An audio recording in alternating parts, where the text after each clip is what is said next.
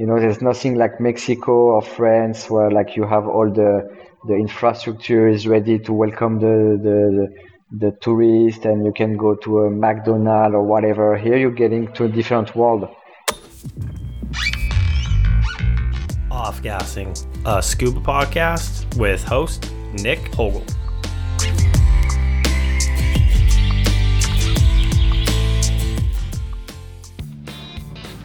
In this episode, I speak with explorer and founder of Sulawesi Dive Trek, Robin Cuesta.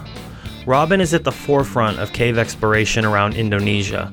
We speak about getting into the right mindset before a dive, logistic difficulties of remote exploration, current projects, what to look for in teammates, the path that led him to open the first full cave dive center in Indonesia, and the relaxed, slow paced lifestyle in southeast Sulawesi. Please enjoy.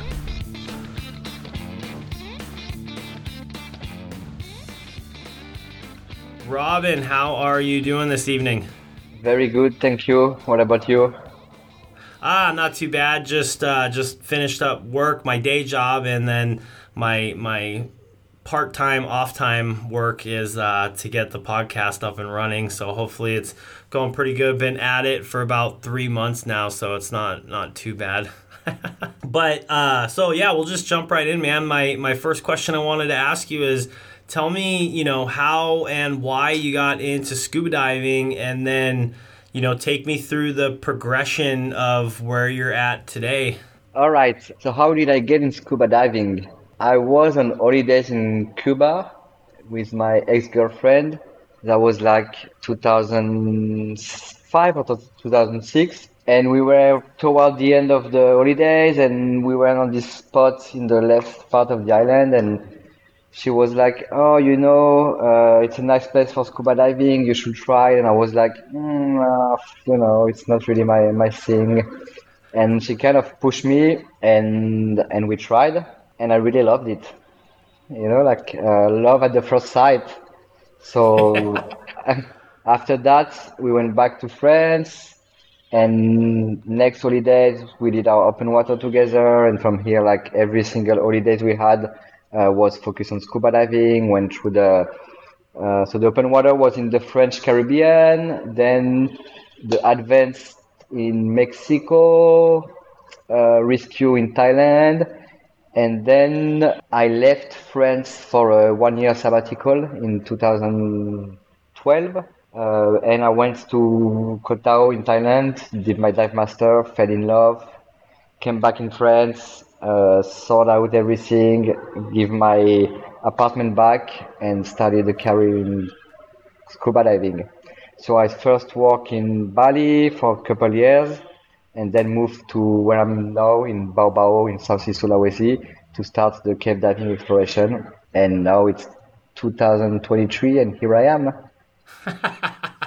That's awesome, man. You've you've been to some uh, some a few destinations. Out of all of those destinations, which one would you say was like? The, I mean, obviously, I'm assuming now is probably where you want to be. But when you were progressing, was there one that kind of stood out amongst the others? Ocean wise, I would say that Indonesia is definitely one of the best countries in the world for the diversity of dive site and, and location.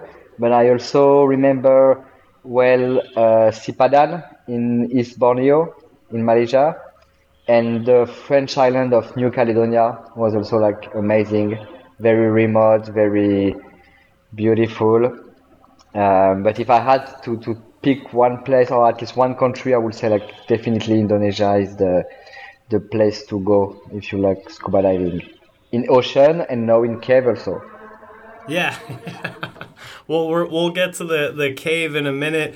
When you were progressing through, I mean, obviously you said you, you fell in love at the first breath. When you were progressing through, was it just kind of like, I'll take another class, I'll take another class, see where I end up? Or did you have the end goal in mind to become a, a, diving professional or how did that all work out no not really so at the beginning it was really like so you get the open water to, to be able to dive during your holidays and then on the next holidays the, the guide tell you like you cannot go deeper than 18 so you should take the advance and then you take the advance and so on And then when I was back in France uh, at this time before leaving for Thailand, that's where I, I, wanted to spend more time scuba diving. And I, I found that the option of taking your dive master while doing some kind of internship over a few months was a good occasion for me to progress and have some more underwater time.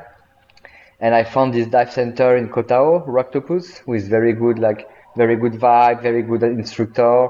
And that's where I really like, okay, uh, the, what I really realized, like, oh, that's what I want to do. That's what I want to do for my life. Uh, Roctopus did, I, I think they're, I'm not sure if this was recent, but they just uh, they're a RAID dive center right now, right? Correct. They've been for quite a while actually. They've they've been pushing it since a few years. So when I joined this dive center, it was like a very small shop north of Sairee Beach, and they really quickly turned into like this really really big organization for a good reason because they were providing like quality training and like a very good vibe, uh, good proximity between the instructor, the guide, and the customers and now they mostly, if I'm not wrong, um, teach red course. Oh, okay, cool, cool. And you you recently just went to RAID, is that correct or no? Yeah, correct. So my first tech diving training was there with uh, one Australian guy, Chris Aslam, that then went working for Red, and he recently took over the the Indonesian part and he asked me if I was interested to join his team, and yeah, that's just that's how it happened. And now, like, uh, so I was I was his guest at some uh, at some point, and now we're working together to promote and and teach those those courses. Awesome, awesome. Yeah, I actually just took um, a RAID, my first RAID course earlier this year with uh, uh, Andy Davis out in the mm-hmm. Philippines. I did the advanced rec course, and that was that was a lot of fun. I did this course also with him a few years ago. Yeah, yeah, no, he's he's super super knowledgeable. Um. I went out there in November of last year to kind of meet with him and do like a, a not a skill set, but just kind of you know I just wanted to meet him, make sure me and him were a good fit, teacher student wise, mm. and um, yeah, super, super cool guy. Ended up going back and, and hopefully, um, I don't know if it'll be this year or early next year. I'd like to go back and kind of do another course with him. But yeah, the, the RAID um, lineup, you guys have definitely gotten uh, a few, few pretty big instructors that have been teaching or that I want to say that did the crossover or whatnot over to RAID. So it's kind of cool to to see that you're moving down that path. Yeah, yeah. I mean, the, I like the, the, the system and the the everything works online. The material are good quality, and also it's very easy to to reach to the to the board. Like if you see any modification to do on the material, the exam. A dive agency has a lot of uh, materials, quiz, uh, manual exam and you always find like some weird weird thing some mistakes some errors. And i found that uh, with them it's very easy to port that to the higher higher board and make it correct it like very very quickly so when you started to pr- progress into the technical world you want to talk about that a little bit were you was it something that just kind of was it like a natural progression like oh let's try this or how did that all unfold yeah, yeah. So I've, I mean, I was at this time like a dive master, and of course I would see those guys going with all those tanks and going deeper and longer, and and I wanted to try also, and I had the chance to do this course, uh, Advanced Nitrox and Deco Procedure with Chris. After the course, we did also like a side mount course, and he told me he just did his cave diving course with some French guy in France, so he put me in touch with him and I went back to France the next year to do my course and yeah that's just the same process you know you just want to go to get more and more and more and more and it's never stop. I'm still I'm still learning. I'm still taking course mostly every year. I'm trying to progress. I'm trying to get better in my diving either for me or teaching wise and yeah that's I think how you stay like at the top of your game as a as an educator. No, that's awesome. And you know, speaking of side mount, I want to say congrats. You definitely you had the uh, article on the the who's who of side mount in the in depth article. So that that must have been a pretty good feeling. When when did you get into side mount, and did you know it was going to be your path as soon as you took the course, or? I mean, I took side mount when I was doing my dive master, so in 2013, and that was like kind of the same time when I did some uh, twin set course. I mean, Sidemount is, is a tool for the job, you know, and, and that's what fits perfectly what I'm doing now. So I have no really preference between twin set and Sidemount. I can see some situation when, when twin set would be way, way better and way easier to handle. Uh, while on the other hand, uh, I see a lot of situation where Sidemount would be better. But yeah, I've, chosen Sidemount as my favorite configuration. So did this course and then went to Subic with Andy also to do the, the technical side mount, uh, advanced rec. And uh, now it's in Indonesia, it's becoming very, very popular.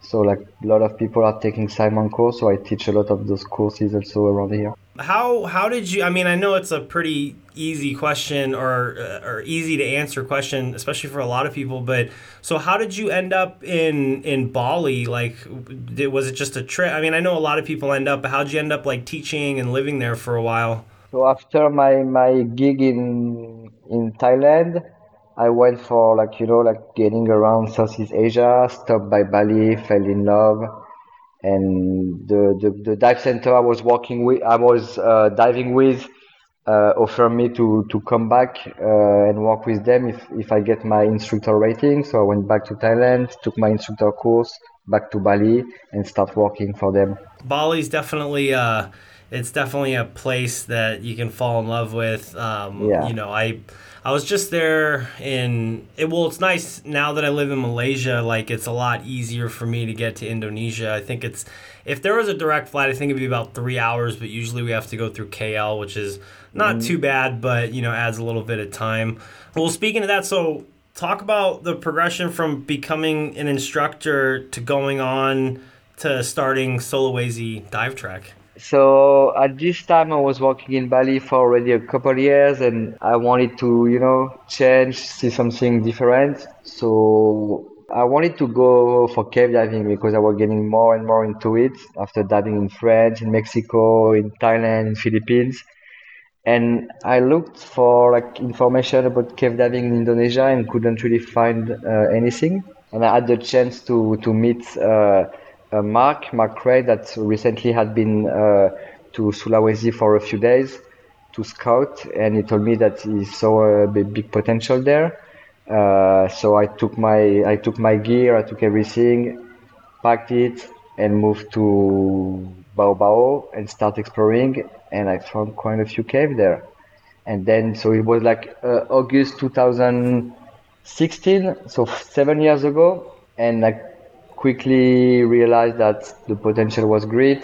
So I, I decided to go through my uh, full cave instructor path. So it took me a few years, and op- and I opened the business uh, three years later in 2019 October. Well, not the best uh, timing, uh, COVID wise, but yeah, so far so good. We survived. No, that's awesome, man. Seems like you guys are doing doing really well. So opening up the business was that I mean obviously that's a, probably a pretty I don't think you would you wouldn't have thought you would have been there when you took your open water course but like what are some of the challenges that you faced The first challenge I faced was that when I decided to open the business I was broke because I burned everything I had in uh, exploration so I've started to to look for people that will uh, help me to invest in the business. And that's when uh, I met Antoine, that's running Bali Dive Trek, and I pitched my idea, and it was like directly like, okay, let's do it. So he didn't really waited or hesitated, and uh, it provided me some money, some equipment, and also the administrative structure of his dive center to be able to to create mine, which is a, a branch of Bali Dive Trek. So Sulawesi Dive Trek is the same company, so it's just a branch. What about like the the day to day operations? So I mean, you're obviously living there full time now. Is there is there tough to kind of get stuff imported in? You know, I'm sure it's it's probably can't be easy. That's super difficult. So it took me a lot of time to get all the logistic and find employees and and you know like design a design a typical diving day because it's like a very remote area where there's almost no tourism. So it's and it's a it's a one man show. I mean, it used to be a one man show. Now I have uh, people working with me, But yeah, that was very, very difficult. Uh, everything has to be imported and it takes time. And I basically need to be self-reliant here. I cannot, if something break, I cannot bring it to the shop and come back a week later and it's fixed. So I had to learn to fix compressor, equipment, booster, everything. And uh, it took me a while, but now I think we have a pretty smooth operation and things are getting better and better. And, and so far, I think all my guests has been pretty satisfied with the prestation we offer here. Before getting into this side of it, were is it just kind of learning on the fly like okay the compressor something went wrong i got to figure out how to fix it do you have resources because i'm sure that's got to be difficult just not being able to, to run to the store and grab the parts that you need I mean, I've always been interested about how to. I was already like uh, proficient in fixing regulator and basic scuba equipment, and I have an engineer background also, so I kind of like to, to see all those things work.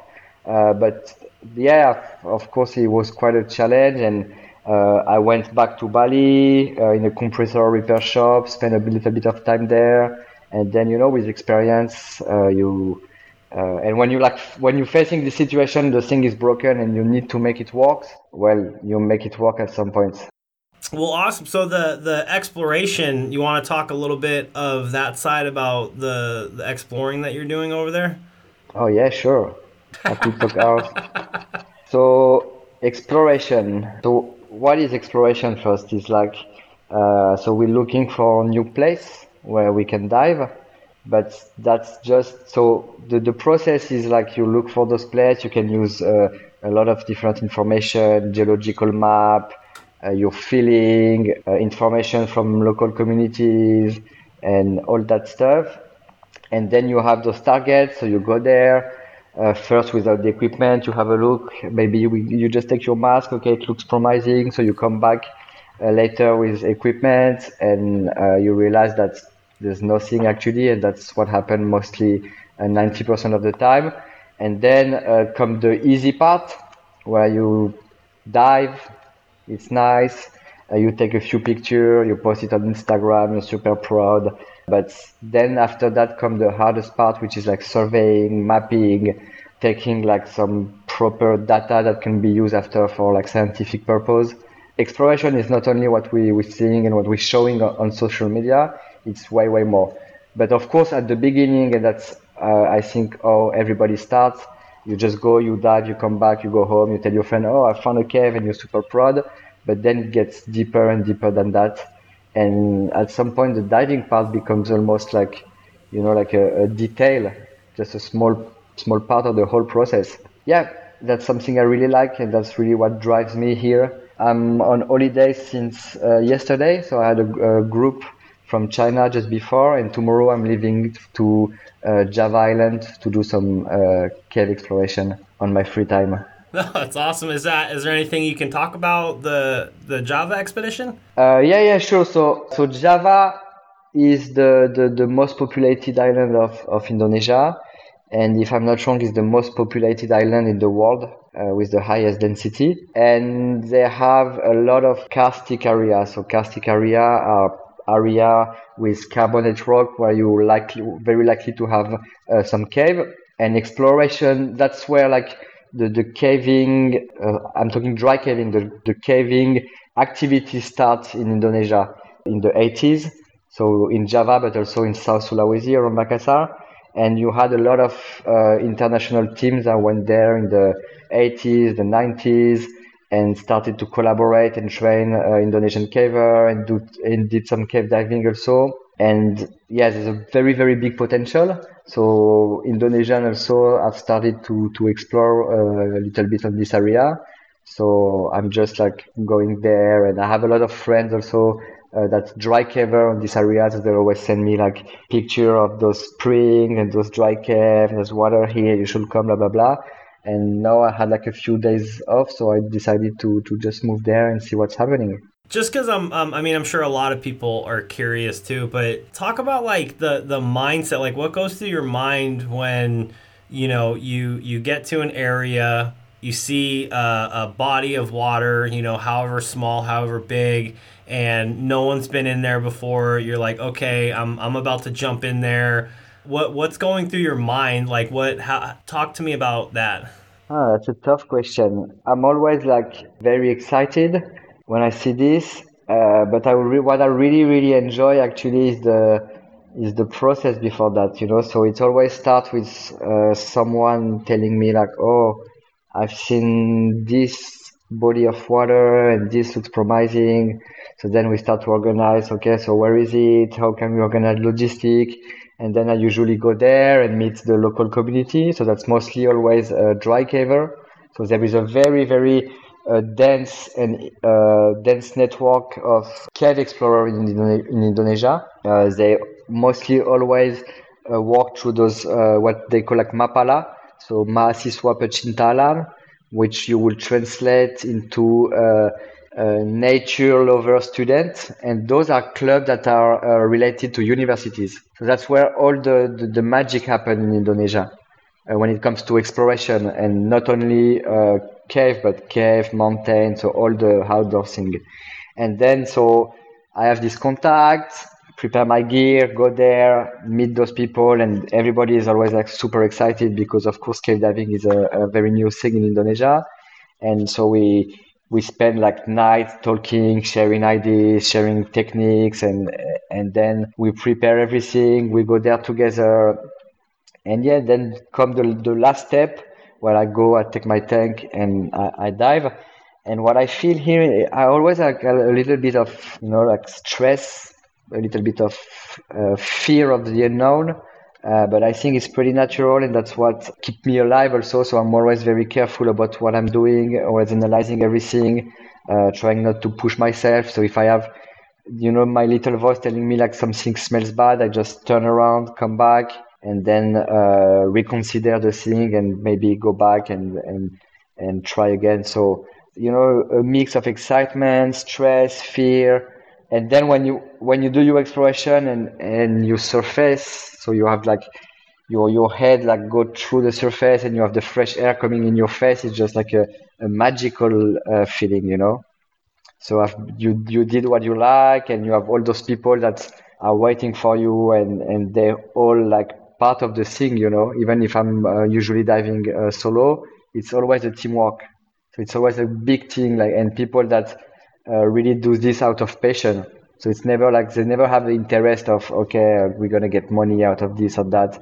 And then you come back and you know they always like ask you, so what, what did you find? What did you find? And it's very hard because the first mi- the the first minute you come back to to the surface, you have this you know you you you're still down there and it's very hard to communicate and it's very hard to receive all those uh, input from uh, from outside so it always take me uh, a few minutes, and the longer was the dive, the more time I need to, to come back on Earth. Uh, but now most of people I'm exploring with uh, regularly, they know about that, so they always like let me know uh, surface, remove my gear, sit down, uh, have my shit together, and then I can share with them and show picture. Oh, it's amazing, blah blah blah. So yeah, that's pretty good feeling. Oh, that's awesome, man. So when you when you go to so this is obviously a new place that you're going to explore what are some like must bring pieces of equipment and then also when you get there like it, are, are they carting in tanks from from afar like how does that all work out okay so so that's a very good question and and actually I, I just finished packing my stuff the specific village i'm going now there's already uh, a few guys, uh, my friend Rinto, Bona, they went there and already did some exploration. But yeah, basically, mostly you you need to to secure a compressor and tanks. I have I have mine, and I, I usually when I'm travel not too far, I travel with my own uh, thing. But uh, Java is pretty far away; it's two flights away from uh, Bao and it's like around two two days and a half of boat. So it's not really possible to, to take my own compressor. But through those clubs, the Mapala, they always find way. So they either have a Mapala club that's doing diving, so you can borrow the compressor, then tank, or you can go to the firefighter, the army, the search and rescue, and they will mostly always uh, be very keen to lend you some equipment. Uh, I never had like any. I always found like people like very enth- enthusiastic and trying their best to help me and provide me what I need. So yeah, so this is the main part, like compressor and tanks, and then everything else I bring with me, like my diving equipment, line, uh, survey equipment, spares, all this kind of stuff. So now I'm traveling with around like 50 kilogram of equipment and I'm depressed about thinking about the airport and the check-in process and it's always something. It's always a big thing. Yeah, oh, I'm sure, especially when you get to those those really remote places, kind of like what you what you were speaking about a little bit earlier. If you don't bring it, then most likely you're not going to be able to get it there or or I mean the chances are probably pretty low, I would think. Well, the thing is also it's as in Indonesia is a very very popular diving destination. There is mostly always a dive center not too far, so you can always find ways, borrow tanks and and what's something that works well in Indonesia is send, sending stuff. You know, there's boat, there's always way. So I could be like stuck somewhere and call a friend and oh, can you send me this and that? And they always have a way to to to reach uh, your place. But it needs time. So when you explore here, you need to be very patient and you need to have time. So you cannot really like go uh, for three days and expect like day one, then two, then three, I'm going to dive and that's it because that's anything can happen anytime and you you could be stuck for four days because you're waiting this piece of equipment that broke so you need a lot of time and i remember when i reached bao the first time it took me more than a week to get everything ready and, and do do my first dive so you need, you need to organize this and that and, and you know the relation to to time in indonesia is very different from what we know in our western world so you know like t- taking, and I'm pretty sure you you probably have uh, the same in Malaysia, uh, but that's coming from uh, like the Javanese culture, how they how they count the time. It's, it's all different, you know. I'm not saying is worse, and in many ways, actually, I prefer their way of doing it.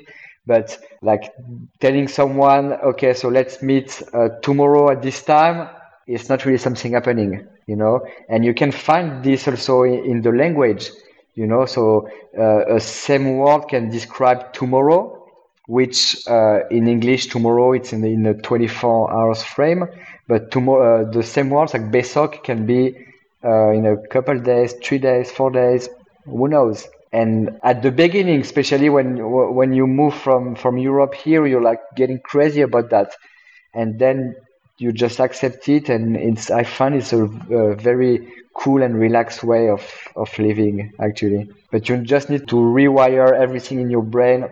And now I'm being I'm super patient. And when I come back in France and I see people when they're queuing for anything and they when they wait a few minutes they start to be crazy and like, oh what's happening? It's a scandal, blah blah blah. And me, I'm like super relaxed. I'm like, yeah, that's life. Okay, get my book and read, and things gonna happen at some point. Definitely, completely understand that because yeah, the the sense of time is is very different out here, and and yeah, I don't I don't look at it as a negative thing. It was just more of an adjustment for me to come out here, um, especially the the industry that I'm in. It was yeah, the the you know if they say a meeting starts at eight probably 8.15 8.30 realistically you know people start moseying in start showing up at 8 and then the actual meeting yeah. you know maybe starts at 8.30 but no that's that's super funny and and yeah it's definitely this this part of the world but um, it is very relaxing i do agree with that because once you kind of let go and you can just enjoy it then and and embrace it for what it is it's definitely uh, a, funny feeling. But no, that's really funny that you you mentioned. my my next question: When you started, I don't know if it came before or after, but uh, when you started exploring more and you started kind of pushing and going further, was that when you went down the path of a rebreather? Yes, it was. When you explore cave, so I always start with my I usually start with like a, a pair of very small tank, like three liters or four liters. I just go have a look. Okay, uh, that sounds promising. Then I take my SAT, my 11 liters, and I penetrate uh, using very conservative gas, gas rules. So like uh, usually one six, one seventh, of my tank. And then when I've, I, I have a feeling of the cave, I push a little bit and then add one more tank, two more tank. And yeah, when you go over like four tank, four tanks in, in side mount, uh, rebreather becomes a, a pretty good tool. So I really went into rebreather specifically for uh, cave exploration. But then another challenge that I didn't foresee appears. It's like you have your rebreather and you need to take bailout tank. And the further you go, the more bailout tank. And then at some point you you try to avoid that, but now instead of four tanks, you're wearing like one rebreather and four tanks. So that's why recently recently I, I, started to work a little bit into a dual rebreather uh, where we have like uh, the bailout is uh, supported by a second unit uh, and so you kind of minimize also your your uh, overall shape increase safety during the dive yeah so uh, i'm just starting okay it's like a, but that's something that's been going on for a while and actually in our dive center in bali that's a course that antoine teach uh, so it's recently been released by INTD as an official uh, certification and course. So he will have like way more experience than me. Uh, but me, I'm using this very specifically in the cave environment. And so far, I've been mostly doing like uh, how, how would you say like simulation dive. So where I, I carry the, the whole thing, even though I don't really need it. So I always stay like not far away or or like in in not so challenging cave but yeah, that's quite a challenging thing because you have a lot of things to that happen and and a lot of you know like protocol and connection and those kind of things. So so I can't tell really much about it. I just did like a a pretty big dive with, with, with this configuration recently in uh, one of the cave around around my area uh, at a depth of 80 meter and yeah, it went pretty well. But I actually so I had my main unit and I used the second rebreather that I staged that I dropped on the line uh, as a backup. So it was not really like a dual rebreather like where you you managing and carrying the two rebreather with you during the whole dive. It was more like one rebreather and one bailout rebreather that I would leave uh, in the line in case uh, of emergency. Do you want to talk about that dive a little bit? Because you were you were trying to push the obviously the basically explore new territory in that that area. So yeah, we we have this very deep cave uh, around here, which name is uh, Oemamba. So it's like basically a, a, lake with a very big sinkhole, a very big drop, and we dove. Uh, well, I, I dive there like very frequently with my guests at more reasonable depths, of course and we we dove it like a few years ago with a friend of mine, Paul from Thailand, that you you may know, uh, and we went to a depth of uh, 72 or 75 meters, something like that, and um, with, and on the last few months, I, I saw, you know, the more you go back in the cave, the more you can see it, and sometimes you see it with a different angle and and even though you've been there like hundred of time, uh, you can realize oh, this maybe this new passage, this new tunnel. And I saw this tunnel a few a few months ago, and I decided to go have a look. And that's when uh, I organized this dive during my days off. It was so I was expecting going down to 100 meter, but it didn't really uh, went uh, that way, and it was once I got closer from this tunnel, it was actually way way more restricted than what I saw.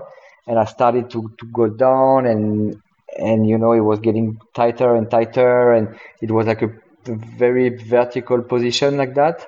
Rock were falling visibility was, was getting very bad. So i stopped around uh, 80 meters. Uh, i think it's still going but that's kind of a ongoing process you know you go there you get a few meter and then you come back and the next time uh, you go back with more experience and push and yeah, you have to know, on, on especially at those depths and this this environment, you need to know when to turn back. Moreover, if you're diving solo, uh, you know, uh, nobody's gonna help you if anything arrives. So yeah, you need to be very careful about that. It was still a super nice dive, and I'm very proud and happy about what I did. And I will for sure come back there uh, one of those days. Are are most of the explorations that you're doing are are they mostly all solo or how how does that work out? Um, but at the beginning, yeah, because I was basically the only one doing cave diving in, in the area. And then local divers started to get into it. So they've been trained by, by Paul at that time and they started to explore also. And we did a few projects together. And then I've started to train people and they've joined on exploration. And now there's uh, a community growing in Indonesia. So it's always nicer, you know, to be with people. Sometimes when I dive solo, I, I do this crazy exploration. I end up, I surface, and I'm like, yeah, well, I have no one to share it with. it's kind of sad, you know. Yeah, uh, yeah. So it's always good to, to, to, to, to be with friends, and of course, I will also always have a, a friend on, on at the surface. Uh, but now, when we're talking specifically about the diving part, I feel safer and more comfortable being alone because now all my brain capacity and my brain time can be focused on my own safety. And you know, there is this time where your stress, when you get very comfortable in diving and experience, your stress shifts from stressing about yourself to stressing about other. You know, I don't want to have this thing to deal with uh, in exploration. So if I go explore with someone, I want to be sure 100% that this guy is going to be strong and solid and is not going to be a liability for me. That's an environment when you cannot afford to panic, you cannot, you cannot afford to lose your shit. Sometimes it's better to be alone that, and it's very hard to know because you can be a very good diver and, and very good, very experienced in certain environments, but when you underground in a cave, it's all changed. You know, you, you, you, you never know the first time you're going to face your uh, proper zero visibility, your proper uh, loss line, all those things that you learn in, in, in course and and you train for it, you train for it. But when it happens, when it happens for the in real life, it's totally different, and you never know how you're gonna you're gonna face how you're gonna face the situation. And there is a, a, a very good chapter about that in the INTD manual about survival. How does one individual react when he's facing like a deathly, a deathly situation. So some people they can manage to they quickly get their shit together and apply a set of protocol they learn.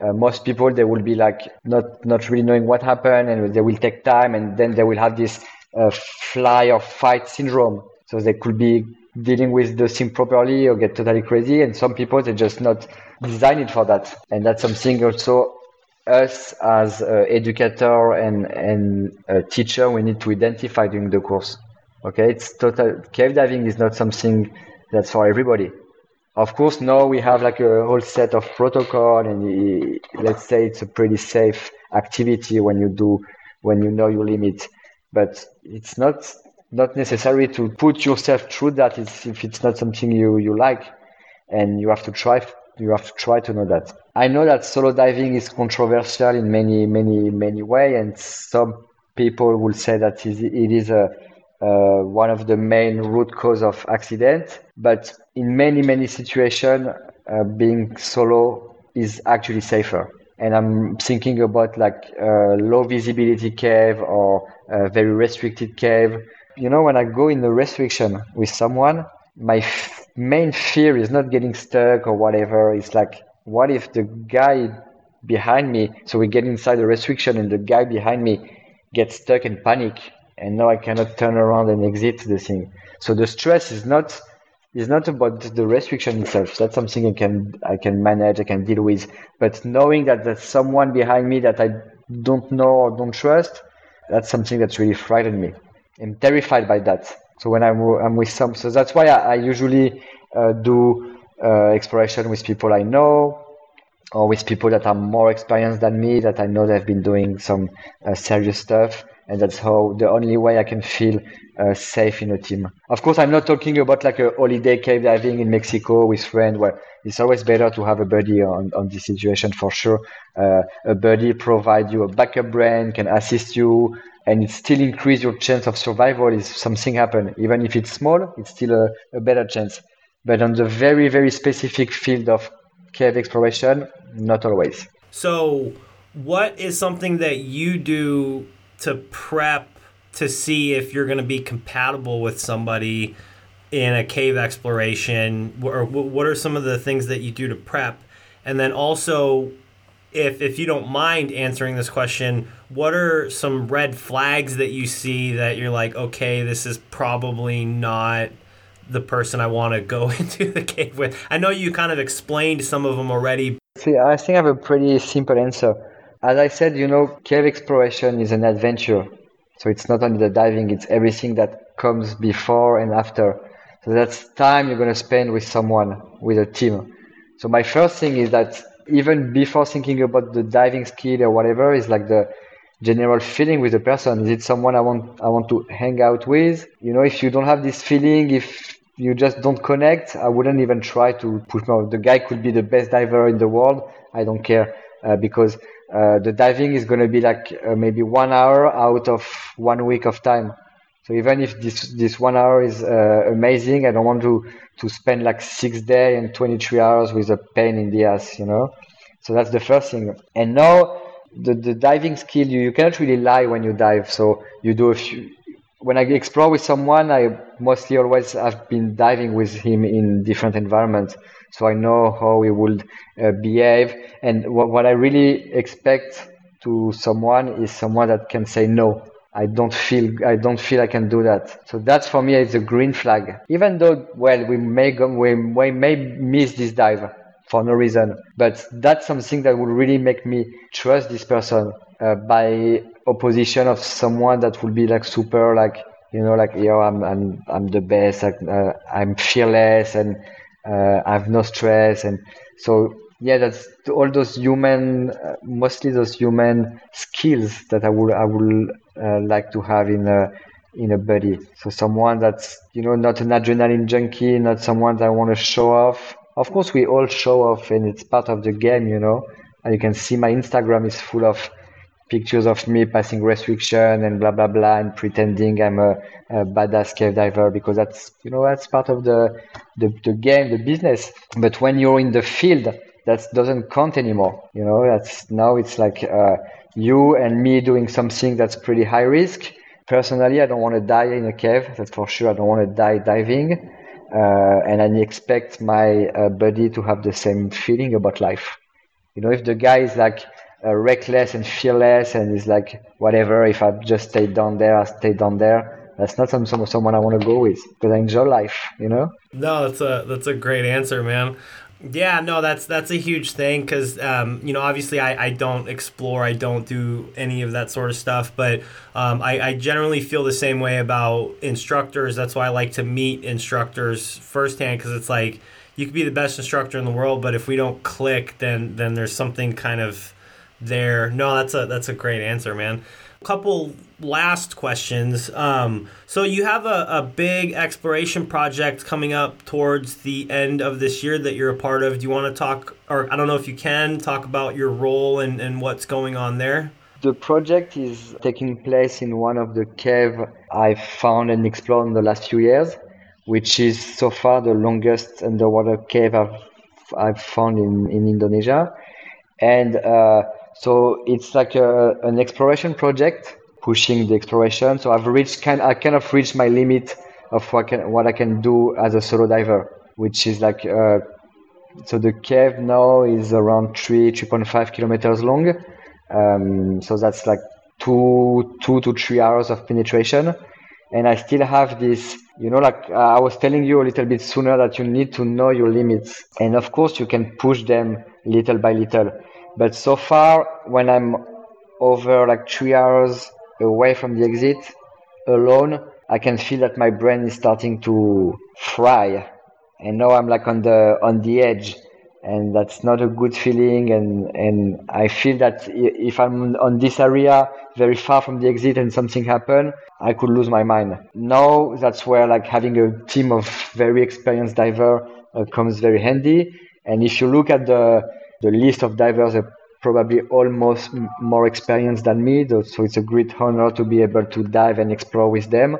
And we're going to push the, the exploration hopefully, but we never know also, you know. Uh, so at the end of line, on the next turn, it could be done, over. You know, the, we, we never know how far can go a cave. And uh, that's something also everybody has to understand, everybody that, that joined the team. Of course, we all expect to uh, carry on for, for kilometers and and you know we're gonna bring like DPV and rebreather and stuff, but the fact is that there's always a great chance that on the next turn the cave stop. But that's not the point anyway, because the point of this uh, expedition is to also create a scientific baseline so about uh, what we can find in this uh, aquifer.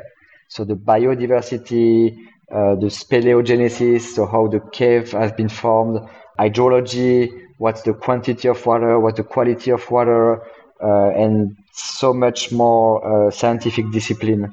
Um, so you know, cave diving is is something that connects a lot of different science geology, hydrology, archaeology, biology, uh, sedimentology, and, and, science that we don't even know the name. Um, but yeah, so through this exploration, we were going to bring together a team of international scuba diver with scientists and a dry caver. And all those people are going to work together to establish exactly what do we have under our feet and based on that, we hope also to, to help to develop the area and protect the area and develop the cave diving and everything. And yeah, that's a very, very great challenge. That's really something I'm looking forward to.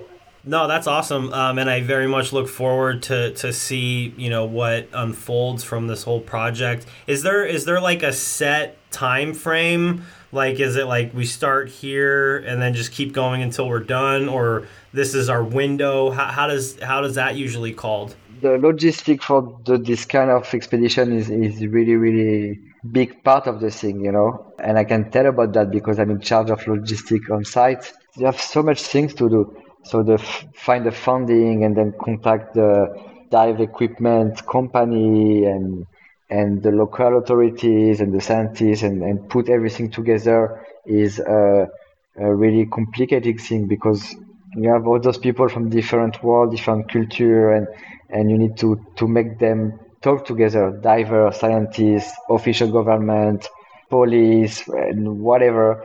So yeah, of course we have a we have a, a time frame of uh, three weeks, and yeah, that's but that's gonna be like you know the the let's say the easiest part are to be the three weeks, but what comes behind that, the organization, the logistic is a real I never expected that actually. You know, it's my first big expedition, and uh, when I was appointed as a head of logistic, I was like, ah, whatever. I'm gonna have to, uh, you know, just make sure we have some coffee after the dive and buy a few beers so everybody gets happy. But no, it's like a lot of work, and I cannot even talk for the other person of the team. They do even worse thing because they they're like in Europe and they're like negotiating with all those funding stuff, the, the, the dive equipment, uh, you know, making contract, and it's like that's a lot of work.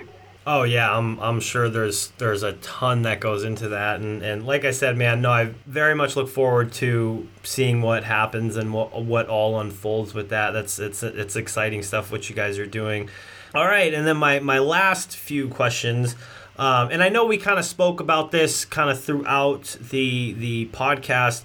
You know, I'm a I'm a person that's listening to the the this episode, and I want to come visit out where uh, at Sulawesi Dive Trek. What can I expect? What do you offer? What kind of what kind of things? I mean, you offer courses. You offer fun diving, cave diving. Do you do ocean diving? Do you want to just kind of talk a little bit about that? So we offer basically every kind of diving ocean cave open circuit rebreather shallow deep trimix whatever you want what you should expect is like going to a place where tourism is still like very low. Uh, so it's an authentic place. So you know there's nothing like mexico or france where like you have all the the infrastructure is ready to welcome the the, the tourist and you can go to a McDonald's or whatever. Here you're getting to a different world, and it's uh, that's what's very interesting also because you you're still in this place, you know, where you can see people in their own environment with their own culture, and it's very different. You really like it's really like an adventure. So of course you have the diving part. And when you dive, you dive, you have your tanks and you, you do whatever you, you have to. But all the things uh, on the side are like really are making like an amazing experience, in my opinion. So it's not only yeah, it's not only the diving part; it's all what goes around. So you're going into a different world, different universe, and that's super interesting. Now as well with the Dive Trek, we have the advantage of cave that we explored or our friends uh, from here explored, so we really know we really know the the, the place. And uh, yeah, I mean, I'm doing cave diving. It's my whole life, you know. I'm doing cave diving as a job, as a passion, as a hobby.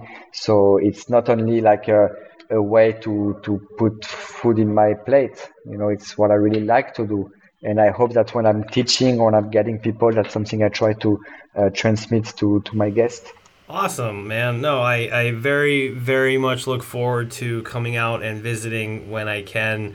Also, my last question for you uh, before I let you go is what advice? I mean, I know you once again we've kind of spoke about some stuff here but what advice would you give I, I, I, sometimes i frame the question to your younger self or frame the question like what advice would you give to somebody that is just getting into technical just getting into overhead you know they they see all these instagram posts that's they're like that's the route that i want to go they you know what what advice would you give to that person very simple seek proper training that's like the key of everything. Have a good training, seek a good instructor where you click with.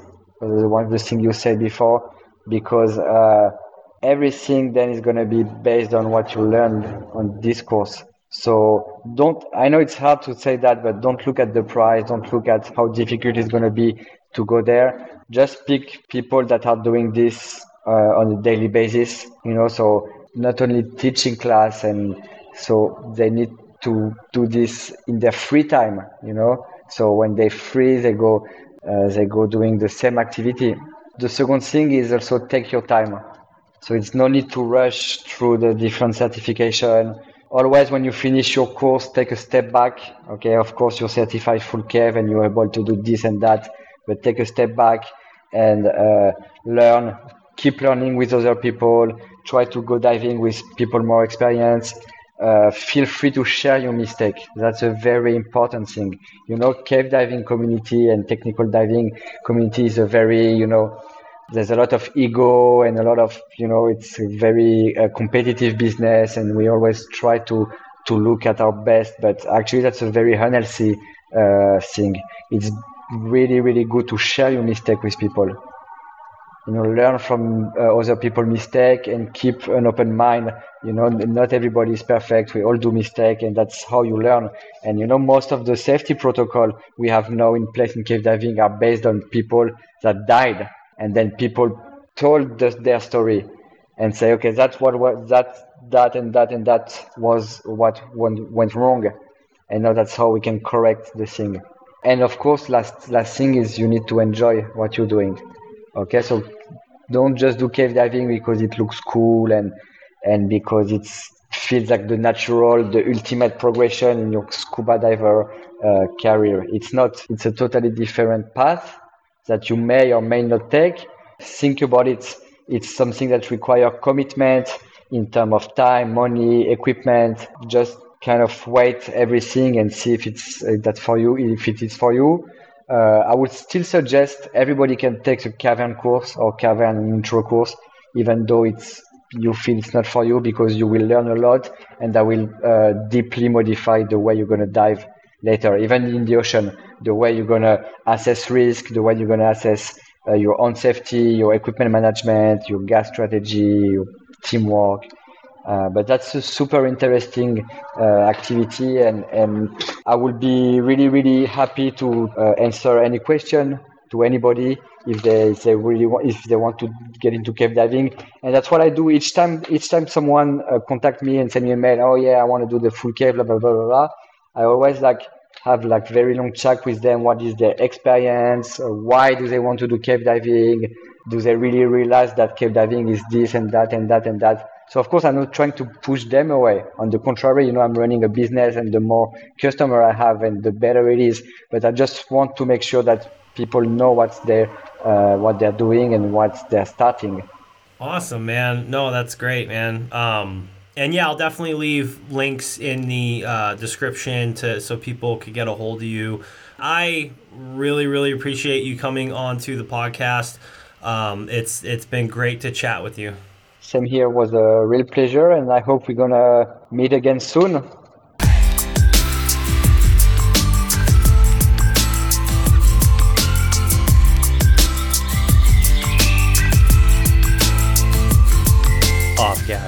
A scuba podcast.